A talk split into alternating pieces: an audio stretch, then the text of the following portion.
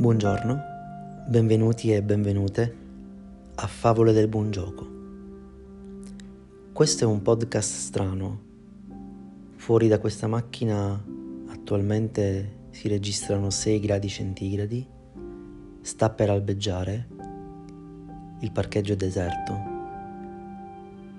E io sono qui per parlare di gioco di ruolo, gioco da tavolo, giochi di altro genere, per parlare di narrazione, che è un argomento che mi sta molto a cuore, specie se applicato ai giochi, e per, in qualche modo, delle confessioni mattutine, alle quali credo che mi abituerò molto presto. Se avrete la voglia di seguirmi in questi sproloqui, passeremo delle mattine insieme e avremo modo di scoprire qualcosa in più sul gioco e sulla narrazione.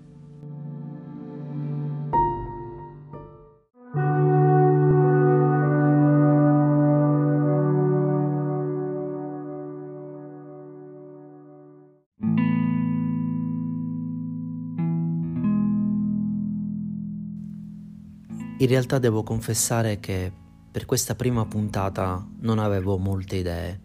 Ma è normale per un podcast che è nato quasi per gioco.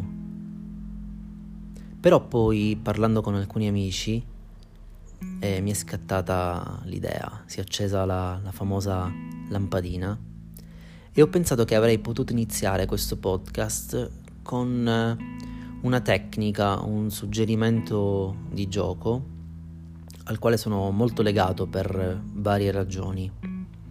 La tecnica in questione è quella di accettare i suggerimenti altrui e si condensa in una semplice frasetta formulata e teorizzata da Matthijs Holter nel suo gioco Arcipelago.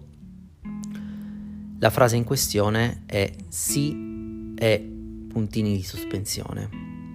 Matthijs scrive chiaramente che quando qualcuno dice qualcosa in gioco, per esempio dice accade questo e quest'altro, bisogna sempre provare a inserire quegli spunti nella nostra narrazione e se non siamo sicuri su come effettivamente fare questa cosa, basta cominciare con questa risposta, sì è, e da lì poi si può andare avanti. Ora, non è soltanto una questione di accettare i suggerimenti, è anche imparare a non dire di no agli altri.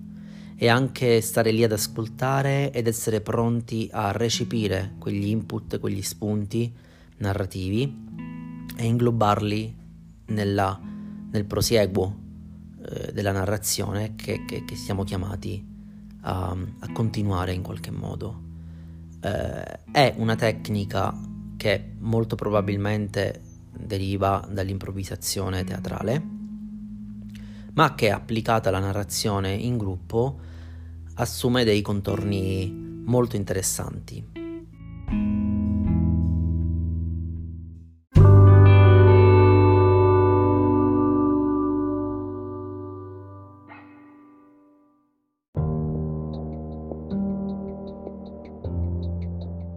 Immaginiamo per esempio di trovarci su un palco teatrale in una sessione di improvvisazione e il nostro compagno, la nostra compagna, attore e attrice, improvvisa qualcosa e in qualche modo noi siamo portati a dover inglobare quell'elemento improvvisato nella nostra improvvisazione.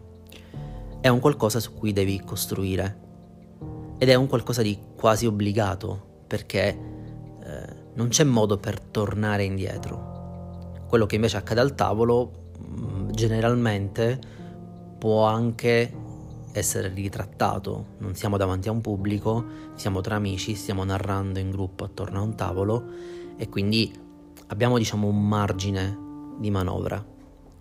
Però è importante non farlo, nel senso è importante considerare quella narrazione di gruppo come se fosse veramente un qualcosa su cui dobbiamo rimpallarci a vicenda.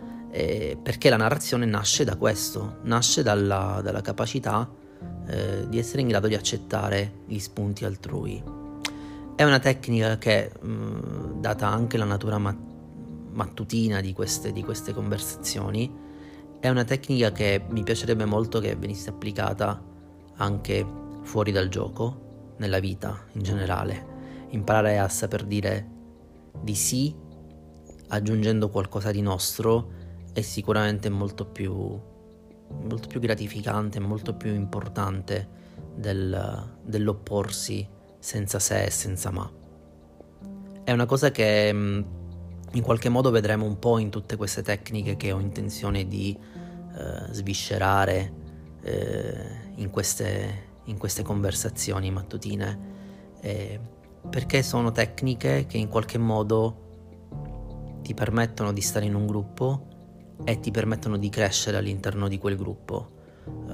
Il gioco non è mai un'attività solitaria, a parte alcuni esempi, insomma, è un qualcosa che si fa insieme agli altri ed è un qualcosa che, a differenza di altre attività ma anche di altre tipologie di gioco, è un qualcosa che ti porta veramente a dover scendere un po' a compromessi, e quando la narrazione nasce da un compromesso creativo è sicuramente molto più importante e molto più gratificante rispetto ad altre attività. Secondo alcuni è una forma d'arte, da questo punto di vista posso anche essere d'accordo. Alla prossima mattina, buona giornata.